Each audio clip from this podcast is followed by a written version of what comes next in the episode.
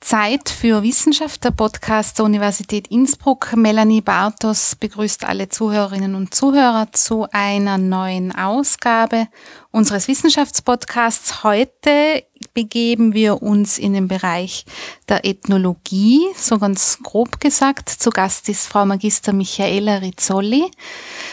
Willkommen bei Zeit für Wissenschaft. Vielen Dank für die Einladung. Sehr gerne. Äh, Frau Rizzoli, Sie sind äh, europäische Ethnologin und Medienpädagogin, Doktorandin hier an der Uni Innsbruck. Und ich bin auf Sie aufmerksam geworden. Sie haben einige spannende Stichworte, wenn man so auf Ihre Forschungsschwerpunkte schaut. Es ist so etwas wie Online-Ethnographie, Spielkultur oder Game Studies. Und da fällt dann auch äh, ein sehr bekanntes Spiel immer wieder, dieses äh, Spiel World of Warcraft. Ähm, das hat mich, habe ich spannend gefunden, dass es da eine wissenschaftliche Auseinandersetzung damit gibt. Und Frau Rizzoli, Sie ein, ein Ausgangspunkt für Ihre Forschungsfrage oder alles, was dann in, in die, zu, die, zu Ihrer wissenschaftlichen Auseinandersetzung mit der Thematik geführt hat, war die Tatsache, dass Sie irgendwann einmal plötzlich alleine in Ihrer WG-Küche gesessen sind. Was ist denn passiert? Ja, das kann man eigentlich vielleicht ähm, so treffend formulieren. Passiert ist eigentlich nicht viel, außer dass äh, sich etwas in meinem Freundeskreis verändert hat. An und für sich habe ich mich über mehrere Jahre lang mit äh, einigen Freunden und Freundinnen ähm, wöchentlich mittwochsabend zum ähm, Spielen getroffen. Und zwar haben wir nicht Gesellschaftsspiele ähm, gespielt, sondern sogenannte Pen-and-Paper-Rollenspiele. Das sind also solche Spiele, wo man Charaktere übernimmt, ähm, wo man Charaktere erstellt und dann eigentlich in Geschichten eintaucht. Aber das Interessante daran ist, man sitzt am Küchentisch, man verkleidet sich nicht, sondern hat den Charakter und seine Fähigkeiten eigentlich nur auf einem Zettel stehen. Und wir haben uns also wöchentlich getroffen, um das gemeinsam zu spielen. Gleichzeitig haben wir gekocht, ähm, Bier getrunken und uns einfach einen schönen sozialen Abend gemacht. Und was ist passiert? Plötzlich hatte niemand mehr Zeit. Mittwochsabend stand ich also alleine da in meiner WG-Küche. Mhm. Und es liegt also nicht an meinen Kochkünsten, sondern vielmehr hat es daran gelegen, dass eben dieses World of Warcraft, was vielleicht viele auch schon mal gehört haben in Zeitschriftenartikeln oder in verschiedenen ähm, YouTube-Videos bis hin zu ähm, äh, bis hin zu Nachrichten. Also mhm. es heißt, ähm, meine Freunde und Freundinnen haben sich also in Zukunft dann wöchentlich in dieser virtuellen Spielwelt getroffen, um dort gemeinsam sozusagen Monster zu besiegen, Abenteuer zu, ähm, in Abenteuer einzutauchen, Aufgaben zu erledigen. Aber eben nicht mehr in der WG-Küche mit mir, sondern ohne mir in dieser virtuellen Spielwelt. Und ja. das war dann einfach der Ausgangspunkt, dass ich mir gedacht habe, wie kann das sein? Dass sich sozusagen meine Freunde und Freundinnen dafür entschieden, gemeinsam in dieser virtuellen Spielwelt einzutauchen, anstatt mit mir weiterhin sich wöchentlich ähm, in meiner WG-Küche zum Spielen zu treffen. Mhm. Also und dann haben Sie sich gedacht, jetzt äh, will ich das verstehen. Genau, also es ist mir einmal darum gegangen zu verstehen oder vielmehr immer die Frage, also was fasziniert sie daran? Mhm. Also was gibt es dort, was also Menschen immer wieder dazu bringt, eigentlich dort einzutauchen? Und wie ich dann erfahren habe, dass es ja nicht nur meine, meine Freunde und Freundinnen sind, sondern dass wir es hier also mit einer Vielzahl, Vielzahl von Menschen zu tun haben, die in diese Spielwelt eintauchen, ähm, habe ich erst erkannt, wie relevant oder wie spannend oder wie ethnologisch und medienpädagogisch interessant diese Fragestellung auch sein kann. Und stellen Sie sich vor, zum Beispiel 2010 hat dieses World of Warcraft ähm, eine Anhängerschaft von mehr als 12 Millionen Spieler und Spielerinnen weltweit aufgewiesen. Mhm, mhm. Das ist enorm. Genau. Mhm. Und das ist jetzt ein Spiel. Ja, ja, natürlich, ja. Vielleicht charakterisieren wir so zum Einstieg dieses Spiel einmal äh, ein bisschen, um dann vielleicht darauf zu kommen, wie Sie sich da aus ethnografischer oder medienpädagogischer Sicht, wie Sie gesagt haben, angenähert haben. Also World of Warcraft ähm, wird als Massenmehrspieler-Online-Rollenspiel bezeichnet. Mhm. Auch bekannt als MMORPG, also im Englischen abgekürzt. Und was da eben ist zentral ist, dass wir es hier mit webbasierte Spiele zu tun haben. Also das heißt, man kann sie nicht offline spielen, sondern man braucht eine Internetverbindung, um überhaupt in diese Spielwelt einzutauchen. Mhm. Also wir haben es hier mit Massen Mehrspielerspiele zu tun. Das heißt, was Sie gerade auch schon ähm, angedeutet haben, wir haben es hier eben mit vielen Menschen zu tun, die nicht alleine zu Hause, also dieses Spiel offline spielen, sondern miteinander verbunden sein, also miteinander vernetzt sein und deshalb auch in dieser Spielwelt gemeinsam Abenteuer erleben, gemeinsam gegen Monster spielen können, aber auch alleine in umgeben von anderen Aufgaben erledigen können. Ähm, wir haben es hier mit Rollenspielen zu tun. Was damit gemeint ist, ist, dass man einen Charakter, eine Rolle übernimmt. Also man erstellt einen Charakter, zum Beispiel einen Elf, also einen Elfen, ähm, der zudem auch noch Jäger ist. Das heißt, er kann mit äh, Langbogen auf Monster zielen. Er kann zum Beispiel ähm, bestimmte Fähigkeiten erlernen mhm. und er kann verschiedene Gegenstände eben auch anziehen, zum Beispiel Lederausrüstungen. Und das Interessante ist, dass eben am Anfang in dieser Welt ist man ein armer Kerl oder eine äh, ein armer Charakter mit wenigen Fähigkeiten, mit wenigen Ausrüstungsgegenständen, der sich also schwer oder der oder die sich sozusagen schwer tut, in dieser Welt zurechtzufinden, gegen stärkere Monster zu kämpfen und also vieles erlernen muss mhm. und sich weiterentwickeln kann. Okay, also da geht es sozusagen um sozialen Aufstieg jetzt so, äh, wenn man das bei einem Spiel sagen kann. Ja, Frau Bauters, die haben Sie es jetzt eigentlich schon richtig erkannt. Es gibt also nicht ein konkretes Spielziel. Es ja. gibt also nicht okay. ein konkretes Level, das man erreichen muss, sondern es gibt verschiedene Aufgaben, verschiedene Spielziele, die man sich selber stellen kann. Mhm. Es geht ganz klar um diese Weiterentwicklung des Charakters, mhm. also dass man, dass man Fähigkeiten erlernt, dass man, ähm, dass man stärker wird in dieser Welt, aber es geht also auch viel um soziale Kontakte. Es geht darum, mit anderen gemeinsam zu spielen. Es geht darum, auch soziale Verbünde zu bilden. Es geht auch darum, äh, gemeinsam zu fliegen. Es geht darum, zu reisen, Welten zu entdecken oder äh, auch zu heiraten. Also es ist also vieles möglich in dieser Welt.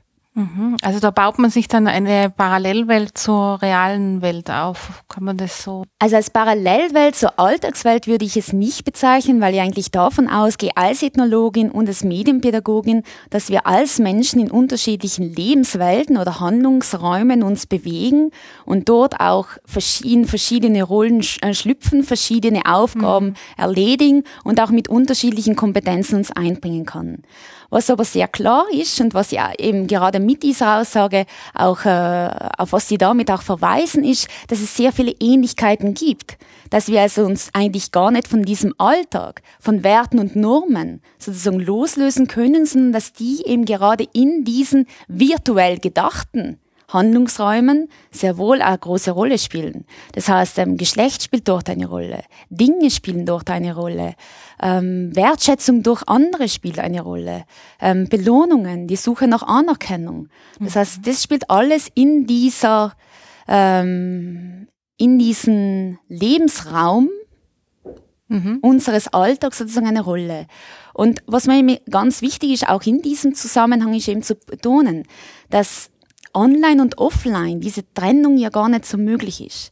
Das mhm. heißt, es gibt eben zu Überlappungen, es kommt zu Überschneidungen, es ähm, online und offline sozusagen als solches ist gar nicht mehr zu trennen. Ja. Was mein, wo überlappt das? Wie mein, also dass, dass, dass es in der Wahrnehmung des Menschen gar nicht mehr ähm, getrennt empfunden wird? Oder wie meinen Sie das, diese Überlappungen? Also, also das meine ich zum einen, dass es also nicht eine Parallelwelt, eine Parallelwelt ist, in die wir flüchten, mhm. sondern es ist also ein äh, Bestandteil unseres Alltags. Unseres Alltags in dem Sinn von vielen Menschen, die sich also in diesen Welten bewegen. Auf der anderen Seite habe ich mich gerade in meiner Diplomarbeit mit der Konstruktion von Geschlechtlichkeit in World of Warcraft beschäftigt. Also mit der Frage, ob also in dieser virtuellen Spielraum es gar keine Rolle mehr spielt, ob ich sozusagen weiblich oder männlich bin. Also als ob das sozusagen ein Raum ist, wo alles möglich ist, wo ich also in unterschiedliche Geschlechterrollen schlüpfen kann, wo ich endlich äh, mich als starke Frau sozusagen dort bewegen kann. Ähm, und habe dann eigentlich feststellen müssen, dass es also nicht diese Exper Experimentierräume sind, in denen wir uns frei bewegen können, weil wir an und für sich ja mit diesen Werten und Normen eigentlich, die uns ja auch einverleibt haben und die wiederum in diesen Praxen, in dieser Interaktion mit anderen, ist ja wohl eine Rolle spielt, ob ich eben weiblich oder männlich bin, wer ich denn im wirklichen Leben bin. Und zum Beispiel ein anderes Beispiel ist, ähm, wo diese Online- und Offline-Welten sich überlappen. Viele Spieler und Spielerinnen spielen mit Freunden aus mhm. dem realen Leben in dieser Welt. Viele spielen mit Familienangehörigen, ähm, zum Beispiel mit Brüdern und Schwestern. Viele spielen mit ihren Lebenspartner in dieser Welt. Und dann ist eben die Frage, inwieweit ist es eben nicht nur ein anderer Ort, wo wir unsere Freundschaft wiederum weiterentwickeln, stabilisieren, neu definieren. Ja. Also Sie haben sich schon in Ihrer Diplomarbeit damit beschäftigt. Also das ist so ein Thema, das Sie schon länger begleitet. Genau, ja. Wo haben Sie, an welcher Stelle haben Sie denn äh, von diesem alleingelassen werden in der WG-Küche zu ihrer, zu ihrer, zu, zu ihrem wissenschaftlichen Weg, die diesen Konnex gefunden? Wo war der Punkt, wo Sie sagen, so und jetzt, jetzt schaue ich mir das auf, auf wissenschaftlicher Ebene an? Mhm. Also nach dem Alleinsein war es ja dann trotzdem nicht so, dass ich meine Freunde und Freundinnen jetzt nicht mal gesehen habe. Also sie sind ja nicht in dieser Welt sozusagen verschwunden oder von mhm. ihr geschluckt worden, sondern wir haben uns sehr wohl dann auch äh, weiterhin getroffen, nur halt an anderen Tagen, vielleicht nicht mehr in dieser Regelmäßigkeit und dennoch haben auch andere Faktoren auch das noch irgendwie begünstigt. Was mir dann aber auch eben aufgefallen ist, dass ähm, dass viel über World of Warcraft auch in unserem Alltag, in unserem Wiedersehen, in unseren Treffen sozusagen gesprochen wurde. Also auch außerhalb der Welt sozusagen wurden das ganz intensive Erfahrungen für sie. Es war also auch das Bedürfnis, über das zu sprechen, über die neuesten Gegenstände, über die Abenteuer, die sie sozusagen äh, geschafft haben, über die Leistungen, die sie erbracht haben. Und da habe ich zugehört.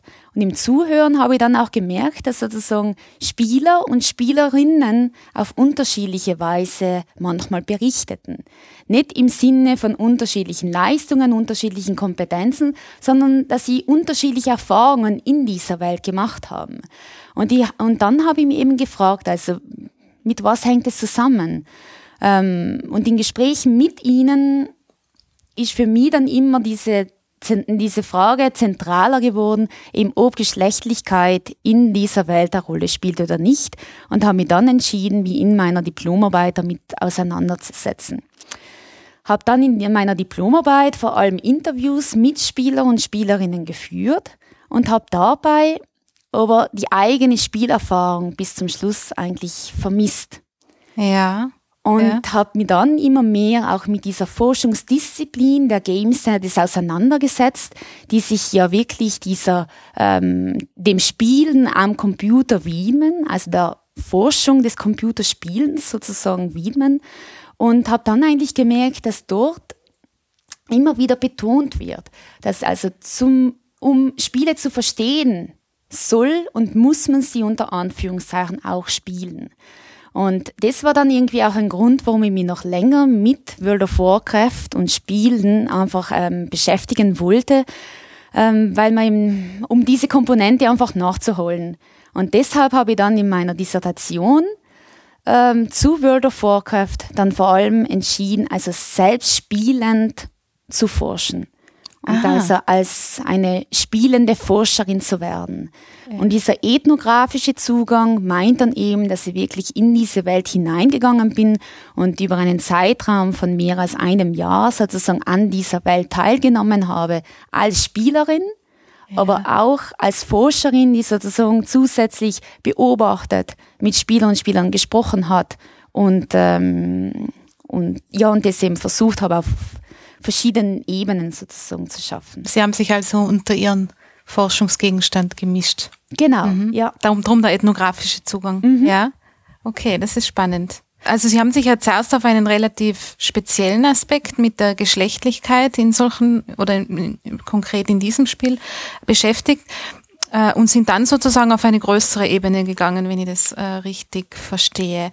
Ähm, bevor wir da auf Details eingehen, würde ich noch eine Sache fragen. Sie haben die Game Studies ähm, angesprochen. Heißt das, Sie haben, muss ich ehrlich sagen, das ist mir relativ neu, das Gebiet. Ähm, ich meine, wo ich es gelesen habe, habe ich mir gedacht, ja, nachdem das so ein äh, relevantes Thema ist und jeder in seinem Umfeld Menschen kennt, sei es jetzt World of Warcraft oder sonst irgendwelche Spiele, ähm, dass das ein großes Thema ist, äh, auch gesellschaftlich gesehen, dass sich da, dass da einen wissenschaftlichen Zugang gibt. Was sind die Game Studies? Haben Sie da an etwas angedockt, äh, was schon da ist? Gibt es viele, die zu World of Warcraft forschen? Wie kann man sich das vorstellen, das Umfeld? Mhm. Also mir ist es da eigentlich sehr ähnlich gegangen, wie Sie das jetzt eigentlich ja. beschreiben.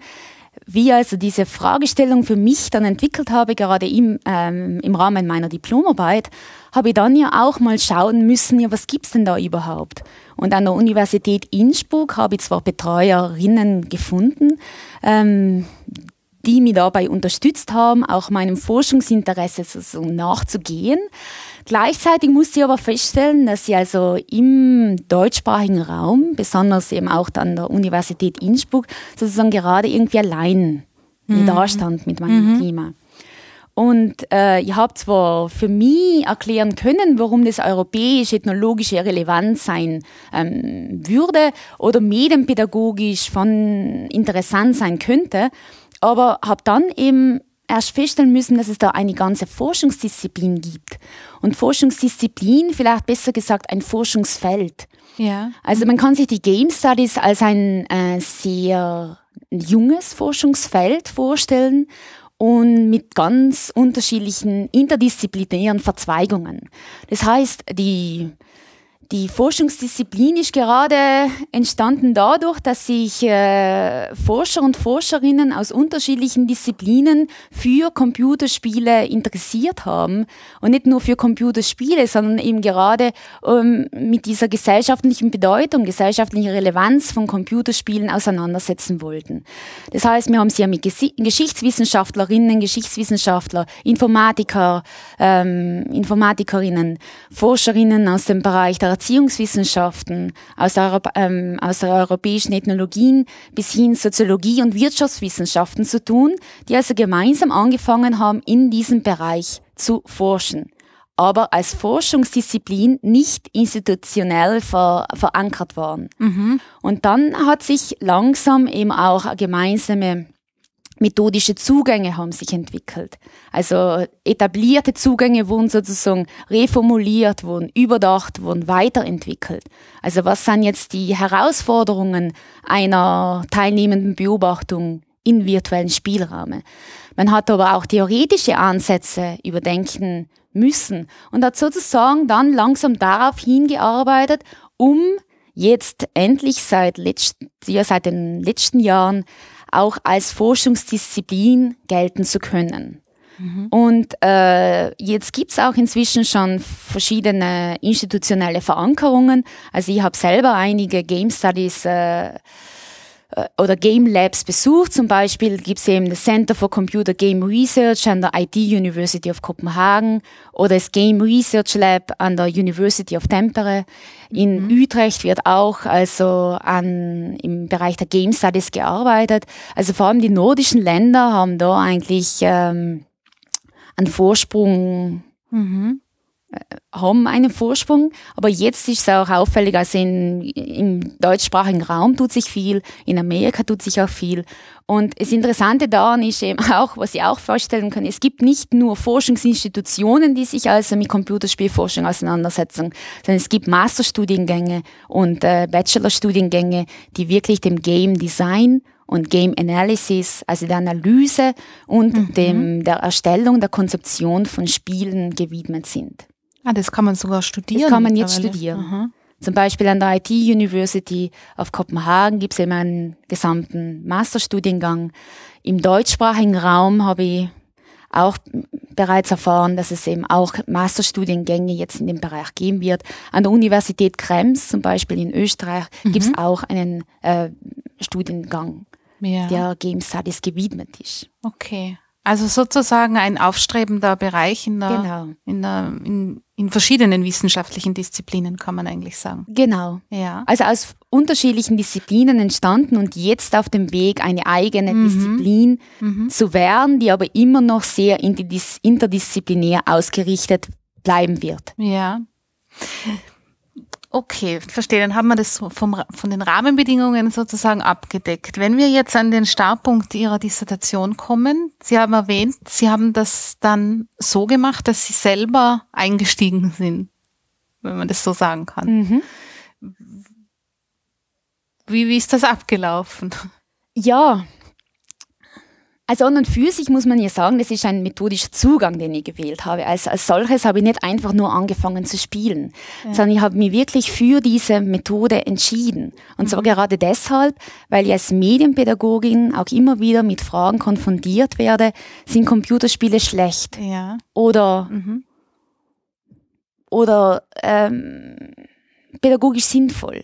Mhm. Und gerade diese, dieses Spannungsfeld zwischen schlecht und gut, zwischen Computerspiele machen intelligent oder dumm, dem wollte ich mir einfach auf eine gewissen Art einfach auch entziehen. Auf der anderen Seite war es mir einfach wichtig, dieser Faszinationskraft an, von Computerspielen zu folgen und einfach zu schauen, ja, was passiert denn dort? Also was fasziniert Menschen dort? Was machen Menschen eigentlich in dieser virtuellen Welt? Und ich bin dann eben gerade deshalb auch mit einem sehr offenen Zugang sozusagen in diese Welt eingestiegen, ohne konkrete Forschungsfrage, sondern vielmehr einfach mal mit einem Interesse, diese Spielwelt einfach zu erfahren, daran teilzunehmen, zu beobachten, was dort passiert und was spannend sein könnte. Und ich bin dann eigentlich im wahrsten Sinne des Wortes während dieser Zeit des Spielens über meinen Forschungsgegenstand dann gestolpert. Also ich habe dann Aha. immer wieder feststellen müssen, dass mir auffällt, dass diese Gegenstände beim Spielen ja so wichtig sein. Also ich habe meinen Charakter erstellt in dieser Welt, ich habe angefangen zu spielen mein Schwert war aber ein sehr schlechtes. Meine Lederrüstung war auch einfach viel zu schwach. Ich habe mich dann weiterentwickelt. Plötzlich habe ich einen Helm erhalten. Plötzlich habe ich riesengroße Schultern erhalten. Plötzlich habe ich äh, eine Rüstung erhalten, die geglänzt und geglitzert hat. Äh, plötzlich haben mich Menschen auch darauf angesprochen, ja, wo, habe ich, wo haben sie denn diese Rüstung her? Dann habe ich ein Reittier erhalten und das war das war riesig und toll und ist ihm aufgefallen und hat sich ihm unterschieden von anderen Reittieren, weil sie ihm auch fliegen hat können und so weiter und habe plötzlich erkannt, bah, da habe ich eine richtige Freude am Sammeln mhm. dieser Gegenstände und ja. anscheinend macht es ja auch was mit den Menschen um mich. Und warum stehen viele Menschen einfach nur für Viertelstunde am Marktplatz sozusagen und zeigen ihre Reittiere. Und da habe ich mir eben angefangen, aha, vielleicht könnte es, interessant sein, wenn ich eben diesen Dingen folge. Wenn ich eben schaue, welche Gegenstände gibt es denn überhaupt? Welche Bedeutungen haben sie für Spieler und Spielerinnen? Warum gibt es einen ganzen Markt, wo diese, also Aktionshäuser in diesen Spielwelten, wo diese Dinge verkauft, gekauft, gehandelt werden können? Warum schenken sich Spieler und Spielerinnen gegenseitig Gegenstände, die ja nur unter Anführungszeichen virtuell sein. Mhm. Mhm. Und das war dann irgendwie also mein methodischer Zugang des Teilnehmens, des Beobachtens, des Mitspielens, hat mich dann eigentlich erst zu meinem Forschungsgegenstand, zu meiner Forschungsfrage gebracht und hat mich dann eigentlich daran angeleitet, also diesen Gegenständen zu folgen. Und im nächsten Schritt habe ich dann auch noch mit Spielern und Spielerinnen Interviews geführt, wo ich eben mit ihnen über Fotos, also Screenshots, die während dieser Zeit in World of Warcraft gemacht habe, gesprochen habe. Und sie als Ausgangspunkt genommen habe, um mit ihnen über Gegenstände und deren Bedeutungen zu sprechen.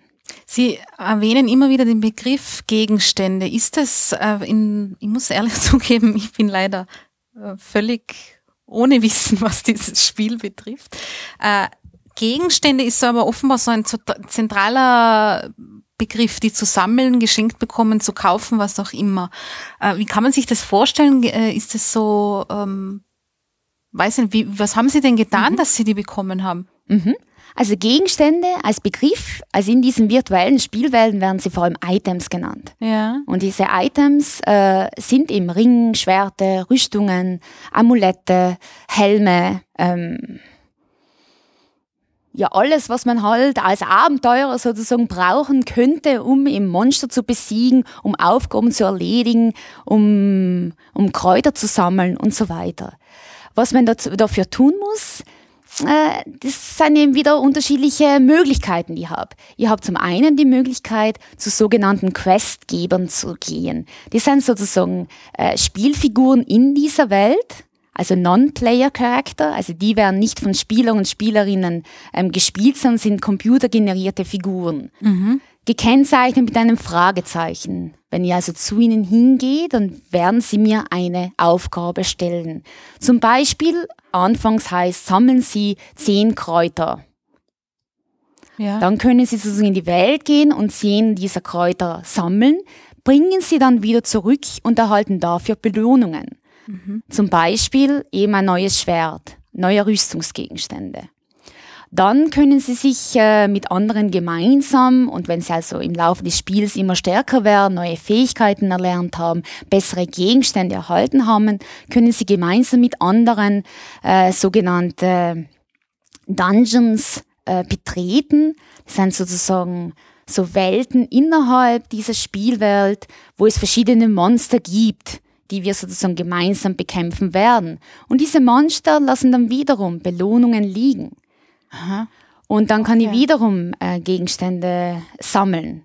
Ich kann aber auch in, Auktion, in Auktionshäuser gehen und Gegenstände kaufen. Ich kann meine Gegenstände zu verkaufen, äh, verkaufen, um eben Gold, also diese Währung in World of Warcraft, zu ähm, erhalten, um dann wiederum bessere Gegenstände zu kaufen. Ich kann äh, Gegenstände kombinieren, ich kann ihr Aussehen verändern ähm, sogenannt, man nennt es Transmogrifizieren.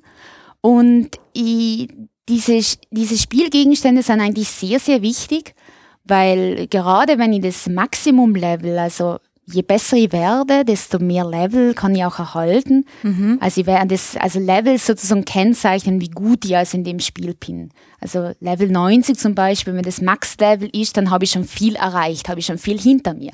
Aber trotzdem kann ich immer noch besser werden. Und dieses Besserwerden geschieht dann über Gegenstände. Mhm. Also ich finde bessere Gegenstände. Und das Interessante ist, dass die besseren Gegenstände auch toller ausschauen als die einfachen Gegenstände. Also man kann es dann auch erkennen, dass sie bessere Gegenstände haben als andere. Ja.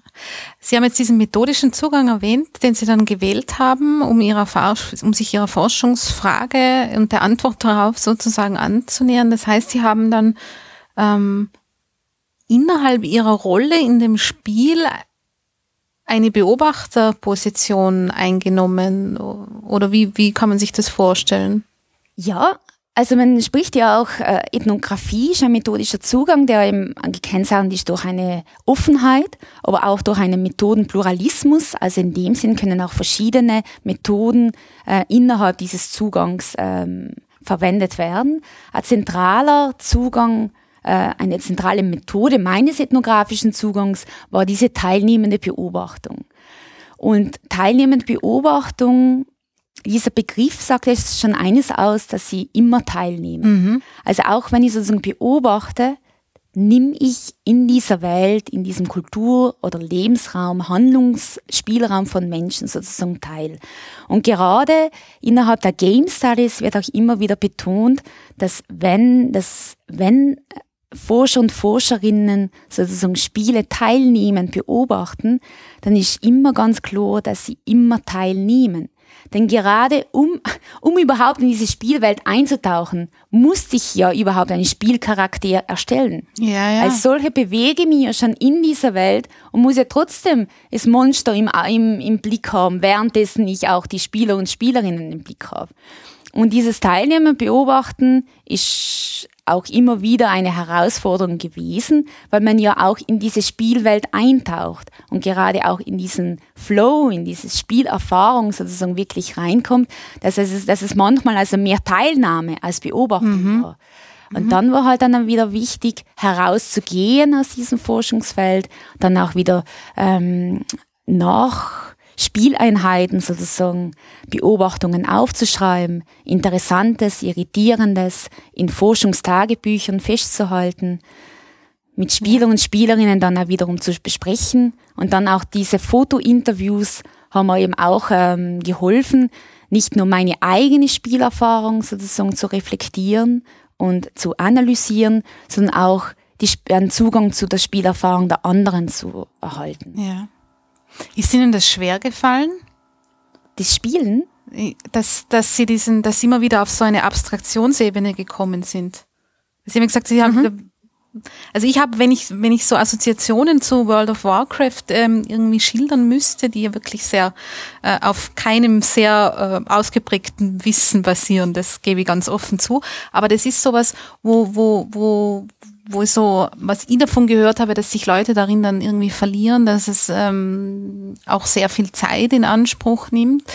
Ähm, wenn sie sich, wenn sie sagen, dass sie sich da auch so stark darauf oder stark, dass sie einfach auf die auf die Thematik eingelassen haben, ist ihnen, sind sie da in diesen Flow recht stark reingekommen, wie sie es jetzt geschildert haben, oder haben sie dann immer gesagt, so und jetzt höre ich auf mit dem Spiel und jetzt ähm, gehe ich das methodisch durch? Mhm. Also ehrlich gesagt muss ich sagen, dass es eigentlich der umgekehrte Weg war. Ich ja. hätte mir manchmal gewünscht, mehr in diesen Flow reinzukommen. Okay. Und mich eben gerade von meiner Position als Forscherin oder Beobachterin auch zu lösen. Ja. Also ganz zum Beispiel, ich habe ja an der Universität Innsbruck sozusagen als, äh, Doktor, äh, als als Doktorandin und Stipendiatin der Österreichischen Akademie der Wissenschaften über drei Jahre am Institut für Europäische Ethnologie und äh, Geschichtswissenschaften und der Europäische mhm. Ethnologie an der Universität Innsbruck gearbeitet und hatte dort eben auch ein Büro zur Verfügung. Und ähm, gerade diese Trennung zwischen Spiel und Arbeit, also das, das habe ich irgendwie so verinnerlicht ähm, gehabt, dass ich einfach gemerkt habe, im Büro World of Warcraft zu spielen und plötzlich kommt sozusagen eine Kollegin rein und ertappt mich unter Anführungszeichen beim Spielen. Das hat mich immer wieder daran gehindert, wirklich im, im Universitätsraum zu spielen. Ja. Auf der anderen ja. Seite war das ja gerade meine Aufgabe, Forschung zu betreiben. Mhm. Und äh, ein anderes Problem war zum Beispiel World of Warcraft Spieler und Spielerinnen, die Masse sozusagen spielt auch abends. Nach, nach der Arbeit, ja. nach verschiedenen äh, alltäglichen Verpflichtungen. Und das wär, war dann wiederum meine Freizeit. Zu der Zeit war ich sehr viel sportlich unterwegs. Das ja. heißt auch dann wieder den ähm, aufs Klettern zu verzichten und dafür aber zu spielen. Also das, das waren alles so Punkte, die mich manchmal auch ähm, es manchmal mir auch erschwert haben, wirklich in diese Spielerfahrung einzutauchen. Mhm. Also waren Sie fast ein bisschen zu wissenschaftlich dran. Ja, also am Anfang habe ich da wirklich daran arbeiten müssen, dass ja. ich wirklich, äh, wirklich loslassen habe können und einfach auch mal genießen, spielen, mhm. Spaß auch haben kann. Obwohl man sagen muss, dass äh, dass auch dass Spieler und Spielerinnen auch nicht nur Spaß in dieser Welt erleben. Es ist mit einem großen Zeitaufwand auch verbunden. Mhm. Ähm, und man geht auch eine gewisse soziale Verpflichtung ein in dieser Welt. Das heißt, viele Spieler und Spielerinnen ab einem gewissen äh, Level und einem gewissen Spielerfahrung bilden soziale Verbünde, sozusagen sogenannte Gilden, mit mhm. de, äh, und mit den Mitgliedern und Freunden und Freundinnen dieser Gilden sozusagen treffen sie sich dann auch wöchentlich, um eben verschiedene Monster und verschiedene Aufgabe, Aufgaben zu lösen. Und äh, sie sind darauf angewiesen, weil jeder Charakter in dieser Welt bestimmte Fähigkeiten hat, bestimmte Kom äh, Kompetenzen. Und nur wenn man sich sozusagen gemeinsam zusammenschließt, dann kann man es schaffen, wirklich schwierige Monster und Aufgaben zu lösen.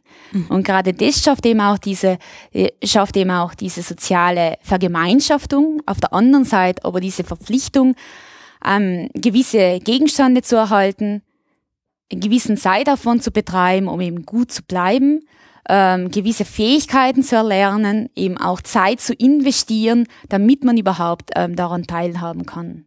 Mhm. Wenn wir jetzt das so ein bisschen abgesteckt haben, wie Sie das methodisch angegangen sind, was war dann Ihre, was war, was haben Sie herausgefunden? Also für mich ist ja immer so spannend die Frage ganz einfach, warum machen Menschen das? Warum? Und, und Sie haben ja selber schon diese Frage am Anfang formuliert. Woraus ergibt sich diese Anziehungskraft? Also ich habe mich ja anfangs war das ja mein Ausgangspunkt, woraus ergibt sich diese Anziehungskraft. Ja. Im späteren Moment war es dann ja vor allem diese Gegenstände. Mhm.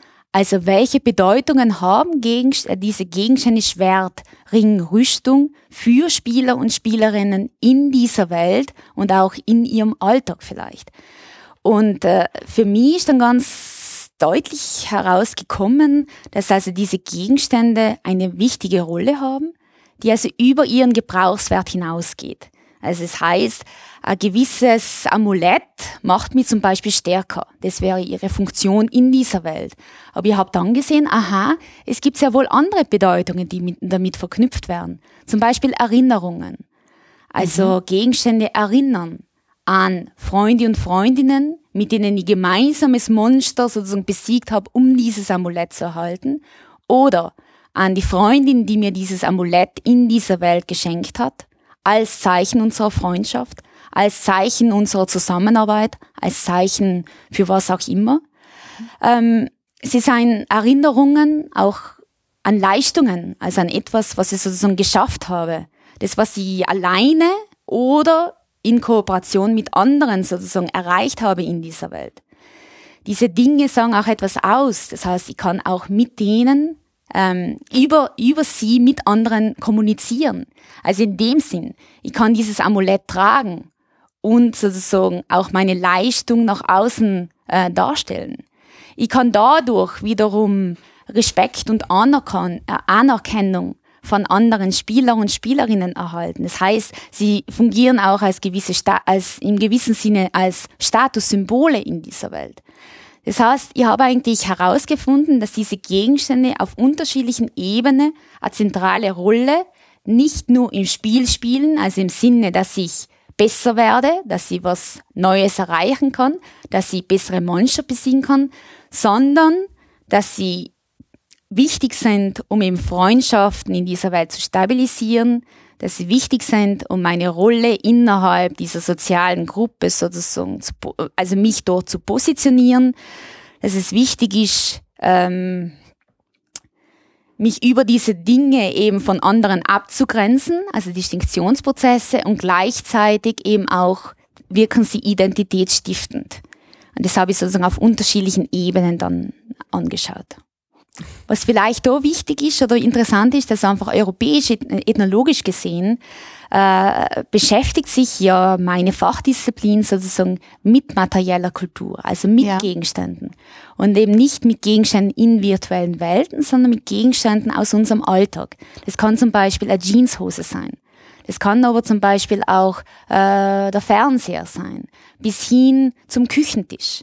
Also der Ausgangspunkt der europäischen Ethnologie, die sich eben mit materieller Kultur beschäftigt, ist also, dass Menschen sich mit Dingen umgeben. Und das sind die wunderlichsten. Das können auch äh, ganz alltägliche, aber das können irritierende, das können an und für sich sinnlose Gegenstände sein, mit denen wir uns also in unserem Alltag umgeben, mit denen wir leben, also die wir sozusagen nutzen, die wir auf unterschiedliche Weise gebrauchen, die wir wiederum verändern, die wir wegwerfen, die wir reparieren, die wir verschenken. Und die europäische Ethnologie, die sich gerade mit diesem Themenschwerpunkt beschäftigt, geht davon aus, dass also über die Auseinandersetzung mit diesen Dingen können wir also nicht nur etwas über diese Gegenstände, über ihre Form, ihre Materie sagen, sondern wir erfahren etwas über die Menschen selbst. Mhm. Also wie sie miteinander kommunizieren, wie sie Beziehungen gestalten, wie sie Kultur ähm, schaffen, also indem sie Ordnungen auch mit zum Beispiel Autos, ein Mercedes oder ein Fiat Panda, also ja, dass wir ja. sozusagen Ordnungen auch schaffen.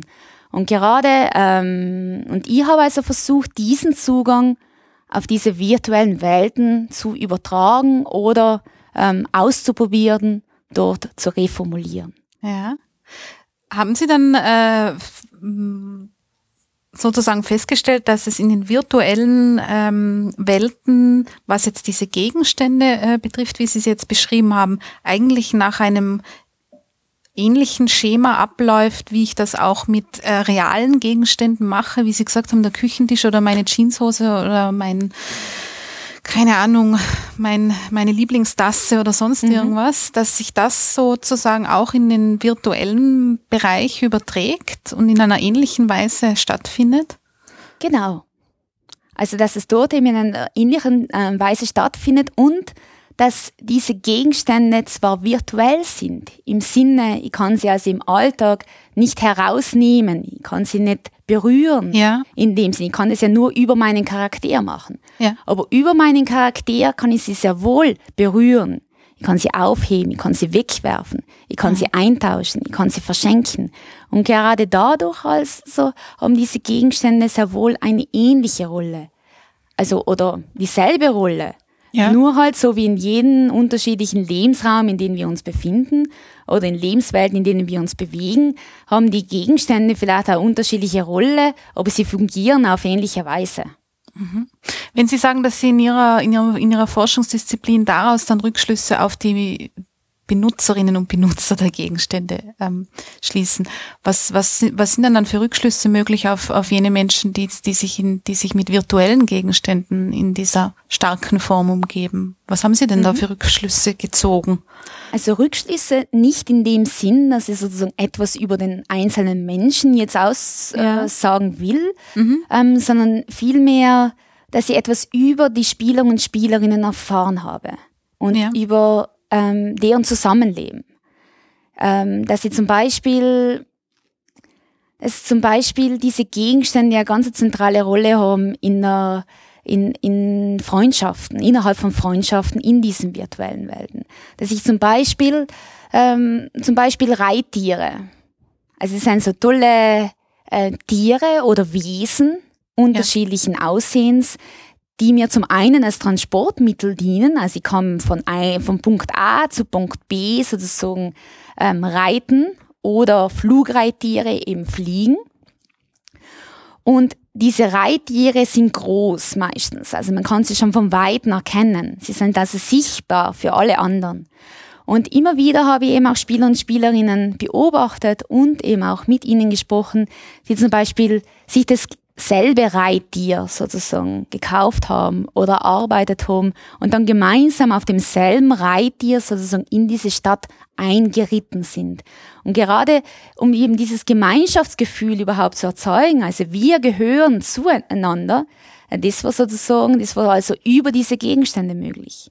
Mhm. Dann ähm, zum Beispiel gibt's ganz seltene Gegenstände, die einfach einen gewissen Zeitaufwand brauchen, damit es sie überhaupt ähm, erhalten kann. Das kann nicht jeder und jede machen aufgrund unterschiedlicher Lebenssituationen, in welchen sie sich befinden. Das heißt, es haben nur Einzelne diesen Gegenstand. Dadurch ist es mir möglich, als Spieler und Spielerin, mich von anderen abzugrenzen. Also anders auszuschauen, ähm, besser zu sein. Ähm, Leistungen zu haben. Das heißt, also ich habe vor allem auf der, auf der Ebene des Sozialen, des, wie funktioniert Zusammenlegen, wie funktioniert Kommunikation über diese Gegenstände, ähm, da eigentlich äh, für mich und für das Fach, die Fachdisziplin Europäische Ethnologie und Medienpädagogik eigentlich äh, Interessantes herausgefunden, ja. würde ich jetzt so sagen. Äh, nachdem es, wie Sie es, also diese Dinge, die Sie jetzt schildern, das sind für mich ja so ganz typische, wenn man das so banal sagen kann, ganz typische menschliche Eigenschaften, die sich da im Grunde auf eine virtuelle Welt übertragen.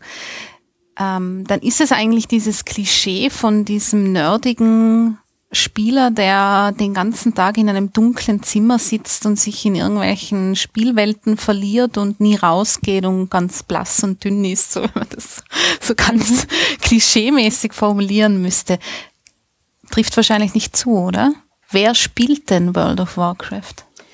Ja, das ist eine sehr spannende und eine sehr wichtige Frage, weil es einfach wichtig ist, sich gerade mit diesen mit Bildern, die sich also in unseren Gedächtnissen ja festsitzen. Also das Bild vom Computerspieler ja. hat sich ja festgesetzt.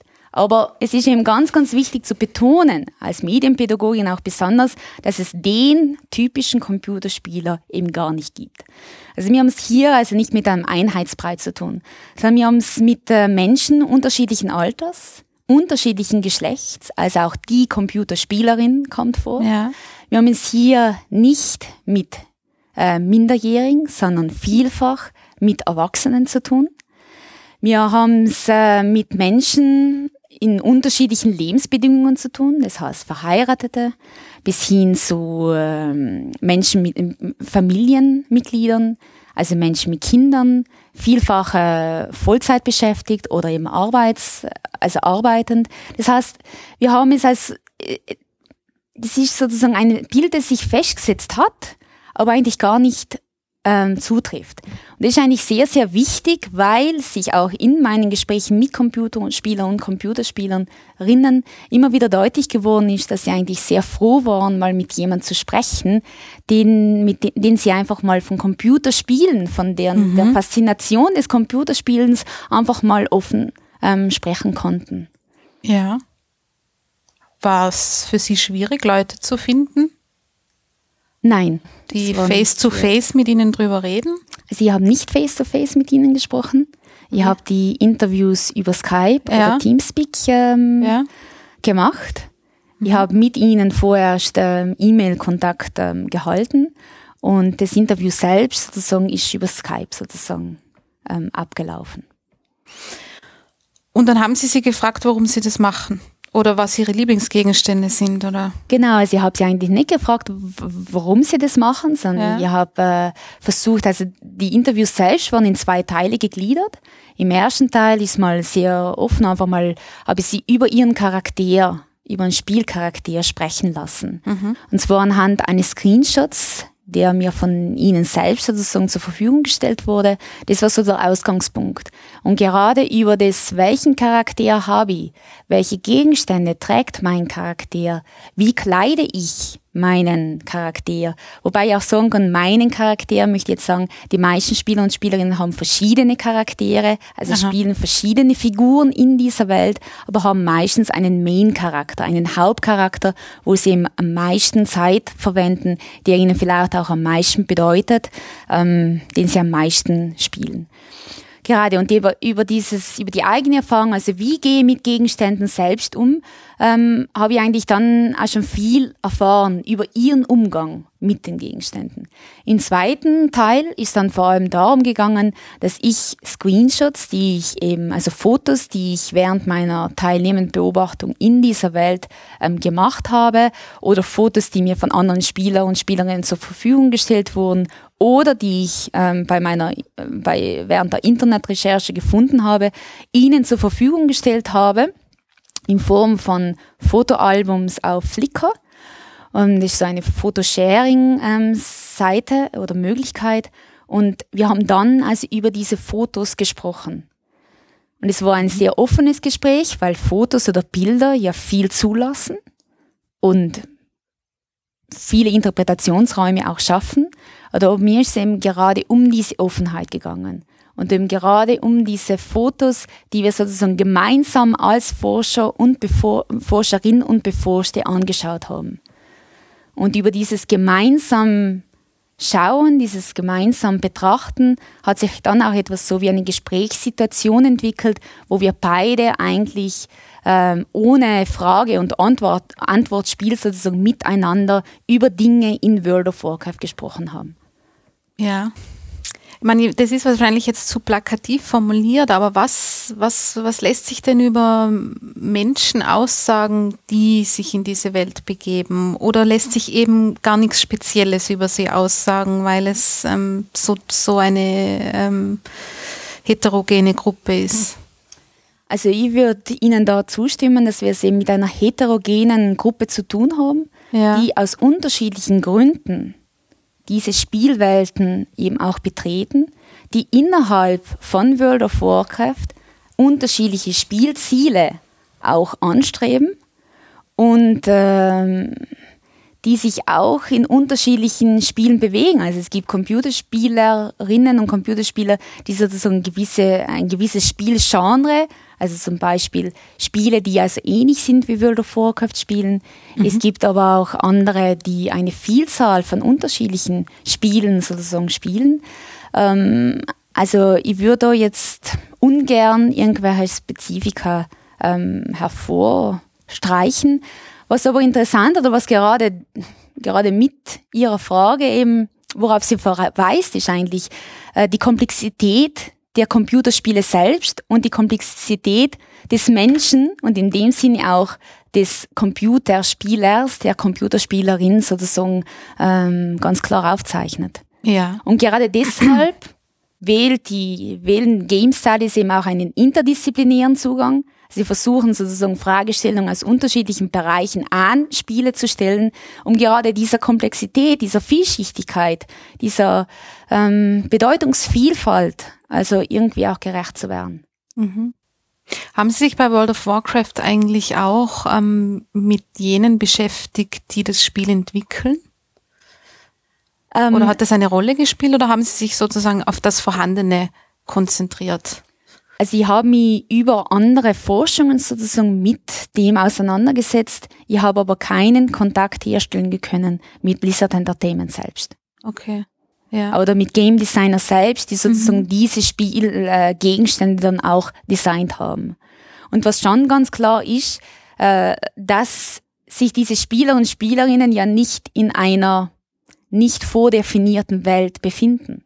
Also wir haben es ja mit einer Spielwelt zu tun, die sozusagen ein, gewisse Land, ein gewisses Landschaftsbild schon aufweist, die mir verschiedene Möglichkeiten zur Verfügung stellt. Ja. Also ich kann zum Beispiel äh, innerhalb dieser Welt meine Gegenstände verkaufen, aber ich kann sie nicht innerhalb dieser Welt sozusagen gegen ähm, reale Währung verkaufen.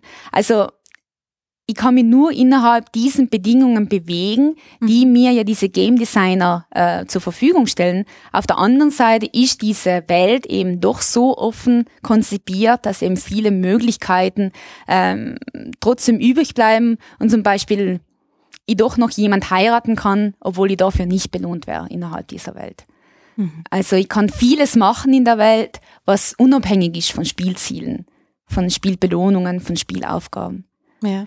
Und das Interessante an World of Warcraft ist, dass, es, dass wir es hier eben mit einer äh, sogenannten persistenten, also durchdringenden Welt zu tun haben. Also auch wenn ich meinen Computer ähm, abschalte, existiert ja. diese Welt noch. Das heißt, sie, sie entwickelt sich weiter, weil ja andere Spieler und Spielerinnen gerade in dem Moment sozusagen spielen können. Mhm. Das heißt, wenn ich jetzt ähm, zum Familienessen Sonntag vor, äh, Sonntagmittag gehe, dann weiß sie eigentlich als Spieler und Spielerin, dass jetzt, während, des, während ich hier sitze und mit meiner Oma über ihren 90. Geburtstag vielleicht spreche, ja.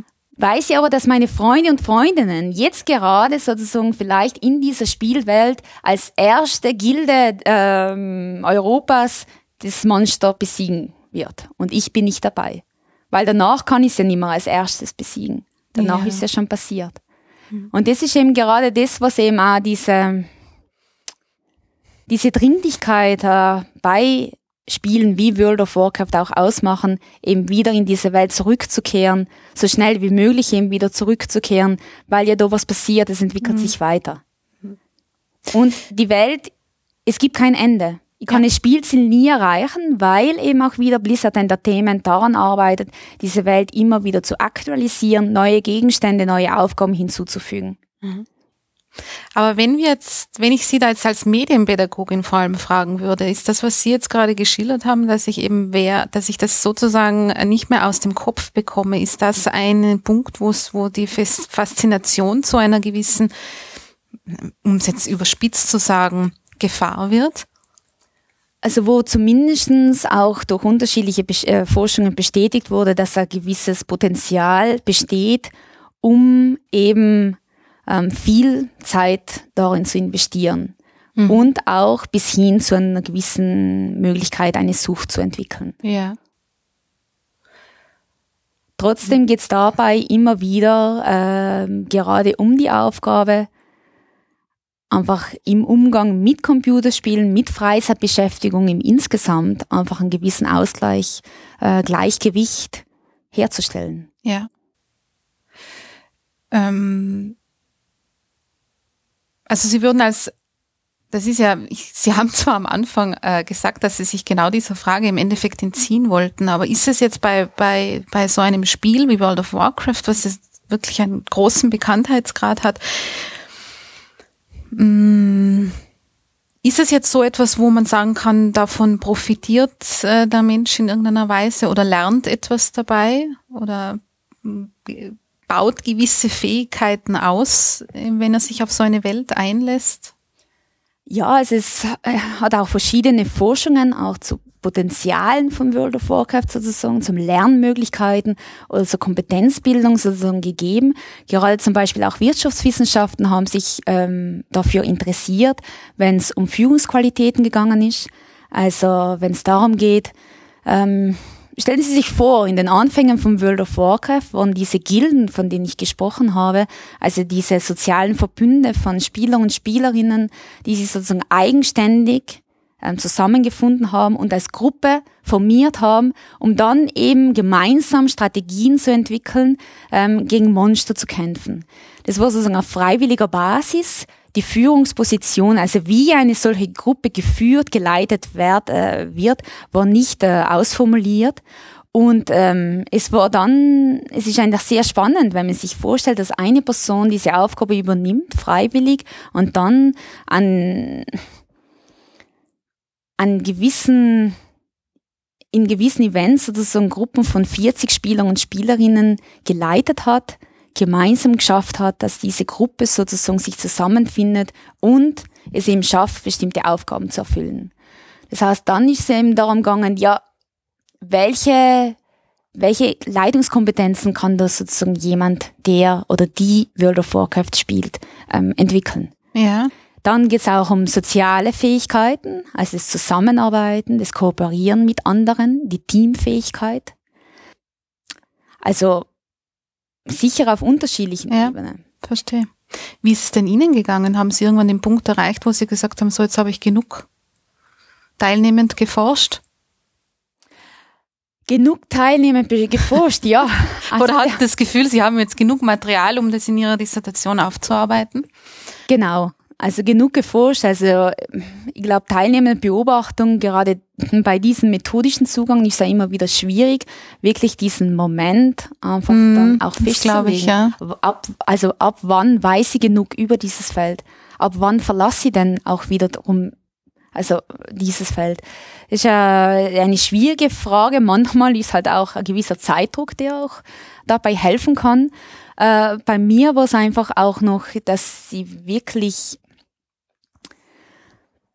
dass ich das irgendwie so empfunden habe, dass ich diese Zeit in World of Warcraft verbracht habe, dass ich aber viel, an viele Aktivitäten in, teilgenommen habe, dass ich vieles gesehen habe, aber dass ich eigentlich, dass es nicht unmöglich ist, sozusagen alles zu sehen, alles ja. äh, zu erfahren, ähm, überall mitzumachen. Also es wäre sich zeitlich ähm, nicht ausgegangen, weil ein Jahr trotzdem eine sehr kurze Zeit ist.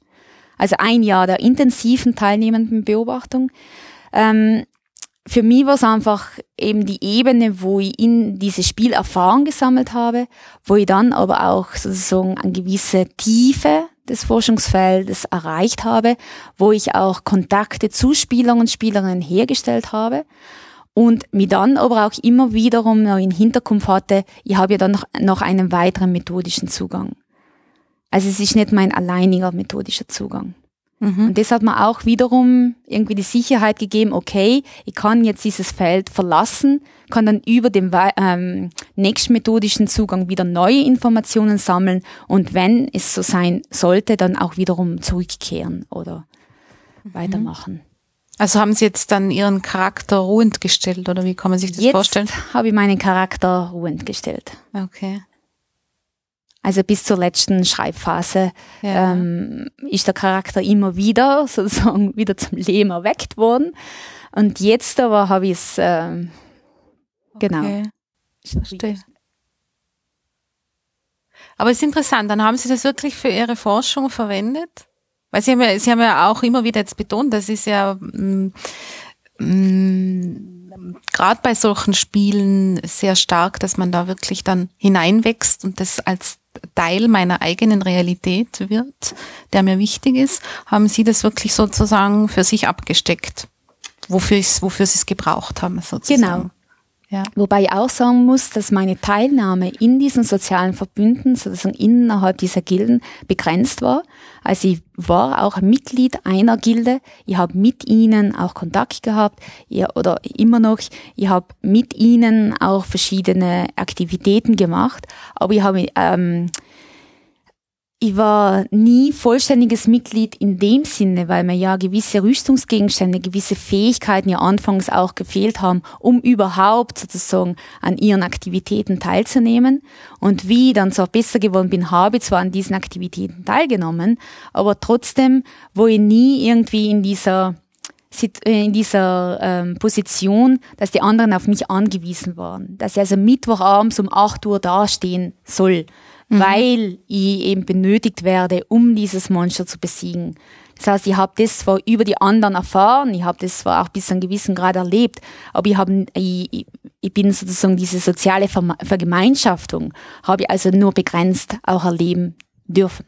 Ja, verstehe. Was ich glaube, dass es eben schon ein sehr großer äh, Teil ist, warum, mhm. warum das so funktioniert. Warum man immer mhm. so eine große Faszinationskraft ja. auch ausgeht. Also es heißt auch immer wieder, nicht das Spiel selbst, sondern die Menschen, mit denen Mann, Frau spielt. Ja.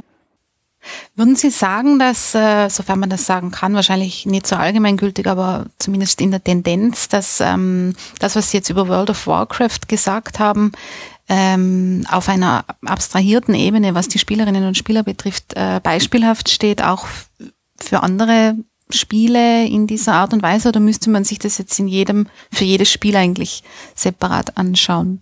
Was für Mechanismen da wirken oder? Genau. Also die Spiele unterscheiden sich wirklich sehr deutlich voneinander. Ja. Nicht nur Spielgenres, sondern auch Spiele innerhalb eines gewissen Genres. Natürlich gibt es aber auch bestimmte über äh, ja, bestimmte Gemeinsamkeiten, die gerade Massenmehrspieler Online-Rollenspiele aufweisen. Ähm, trotzdem, die europäische Ethnologie geht ja eigentlich gerne von kleinen Feldern aus. Mhm. Also sie versteht sie nicht als abgeschlossene Kulturräume in dem Sinne, dass jetzt äh, World of Warcraft ein, ein in sich geschlossenes System wäre. Das kann man zum Beispiel schauen, World of Warcraft-Spieler bewegen sich ja nicht nur innerhalb dieser Welt, sondern es gibt ja dann diese ganzen World of Warcraft-Forums. Gegenstände ja. werden auf Ebay verkauft. Ähm, bis hin zu ähm, ganze Gegenstände werden auf Ebay verkauft. Genau, für reales äh, Geld dies die also virtuelle Gegenstände oder oder gesamt oder ganze virtuelle Charaktere sozusagen ja. wurden eine Zeit lang auch auf eBay äh, verkauft. Jetzt haben sich die meisten Spiele eigentlich auch Konzepte sozusagen überlebt, damit es überhaupt äh, auf legalen Wege sozusagen auch möglich ähm, ist, äh, virtuelle Güter sozusagen zu verkaufen. Mhm. Also momentan haben wir es auch mit einem Markt für virtuelle Güter. Ähm, zu tun. Ähm, genau, also wir haben es jetzt nicht mit abgeschlossenen Systemen zu tun, sondern wir haben es eigentlich mit ähm, Lebens- und Handlungsräumen von Menschen zu tun. Und gerade deshalb würde ich jetzt eigentlich äh, sagen, es gibt äh, Möglichkeiten, äh, beispielhaft die Rolle von Gegenständen einfach aufzuzeigen. Für mich ist viel mehr zu betonen, dass also insgesamt meine Dissertation dazu beiträgt, zu verstehen, warum virtuelle Güter sozusagen beliebt sind, egal ob es jetzt in World of Warcraft ist oder in Second Life oder äh, in Diablo, also warum virtuelle Güter sozusagen eine Bedeutung erlangen, mhm. welche Bedeutungen sie sozusagen ihnen zugeschrieben werden und welche Rolle sie eben auch in virtuellen Räumen äh, einnehmen können. Mhm. Gibt es noch ein anderes Spiel, was Sie sich gerne mal in dieser Weise anschauen wollen würden? Oder wo, wo, wo möchten Sie denn, ähm, sofern Sie in diesem Bereich ähm, weiter äh, aktiv sein wollen, wo, was wäre denn etwas, was Sie sich gerne anschauen würden? Was wäre da so ein weiterer Schritt? Also momentan stehe ich ja gerade kurz vor dem Abschluss meiner mhm. Dissertation oder die Dissertation ist bereits fertiggestellt, aber Abschluss des Promotions, der Promotionsphase. Mhm. Und gerade in dieser Phase stellt man sich natürlich auch die Frage, wo könnte es hingehen, gerade auch forschend. Und dabei muss ich sagen, dass sie immer mehr mich wieder wegbewegen würde vom Spiel, vom, vom Game Studies, in dem Sinn, dass mir einfach diese Dinge, also die Dinge haben jetzt einfach die Faszinationskraft äh, meiner selbst auf sich gezogen. Momentan liegt die, das Interesse viel mehr auf äh, den Dingen selbst als wie auf Spielräume. Und zwar äh, würde mich sehr stark diese vernetzten und sogenannten intelligenten Dinge ähm, interessieren, die ja unter dem Schlagwort des Internets der Dinge sozusagen fallen. Und zwar geht es dabei, dass ihr so Dinge, Alltagsgegenstände, ähm, Gebrauchsgegenstände wie zum Beispiel der Kühlschrank bis hin zu unseren Turnschuhen vernetzt werden, also mit äh, Servern äh, und dem Internet kommunizieren, miteinander kommunizieren oder lernen. Zum Beispiel der Kühlschrank, der dann äh, selbstständig die Milch nachbestellen würde im mhm. Supermarkt, mhm. wenn die Milch sozusagen ausgeht, bis hin zu ähm, Wireless-Kopfhörer, die nicht nur zur Musik hören, sondern gleichzeitig auch zum Messen unserer Herzfrequenz äh, dienen. Also gerade diese, diese Ausstattung von Gegenständen mit Sensoren, diese Vernetzung von Gegenständen untereinander und mit Servern, ähm, die eben unseren Alltag wiederum durchdringen. Das ist so momentan so ein Forschungsfeld oder Forschungsgegenstand, in dem ich mich gerade versuche hineinzudenken. Da haben Sie sich ein interessantes Feld ausgesucht, finde ich. Frau Rizzoli, vielen Dank für das interessante Gespräch. Vielen Dank.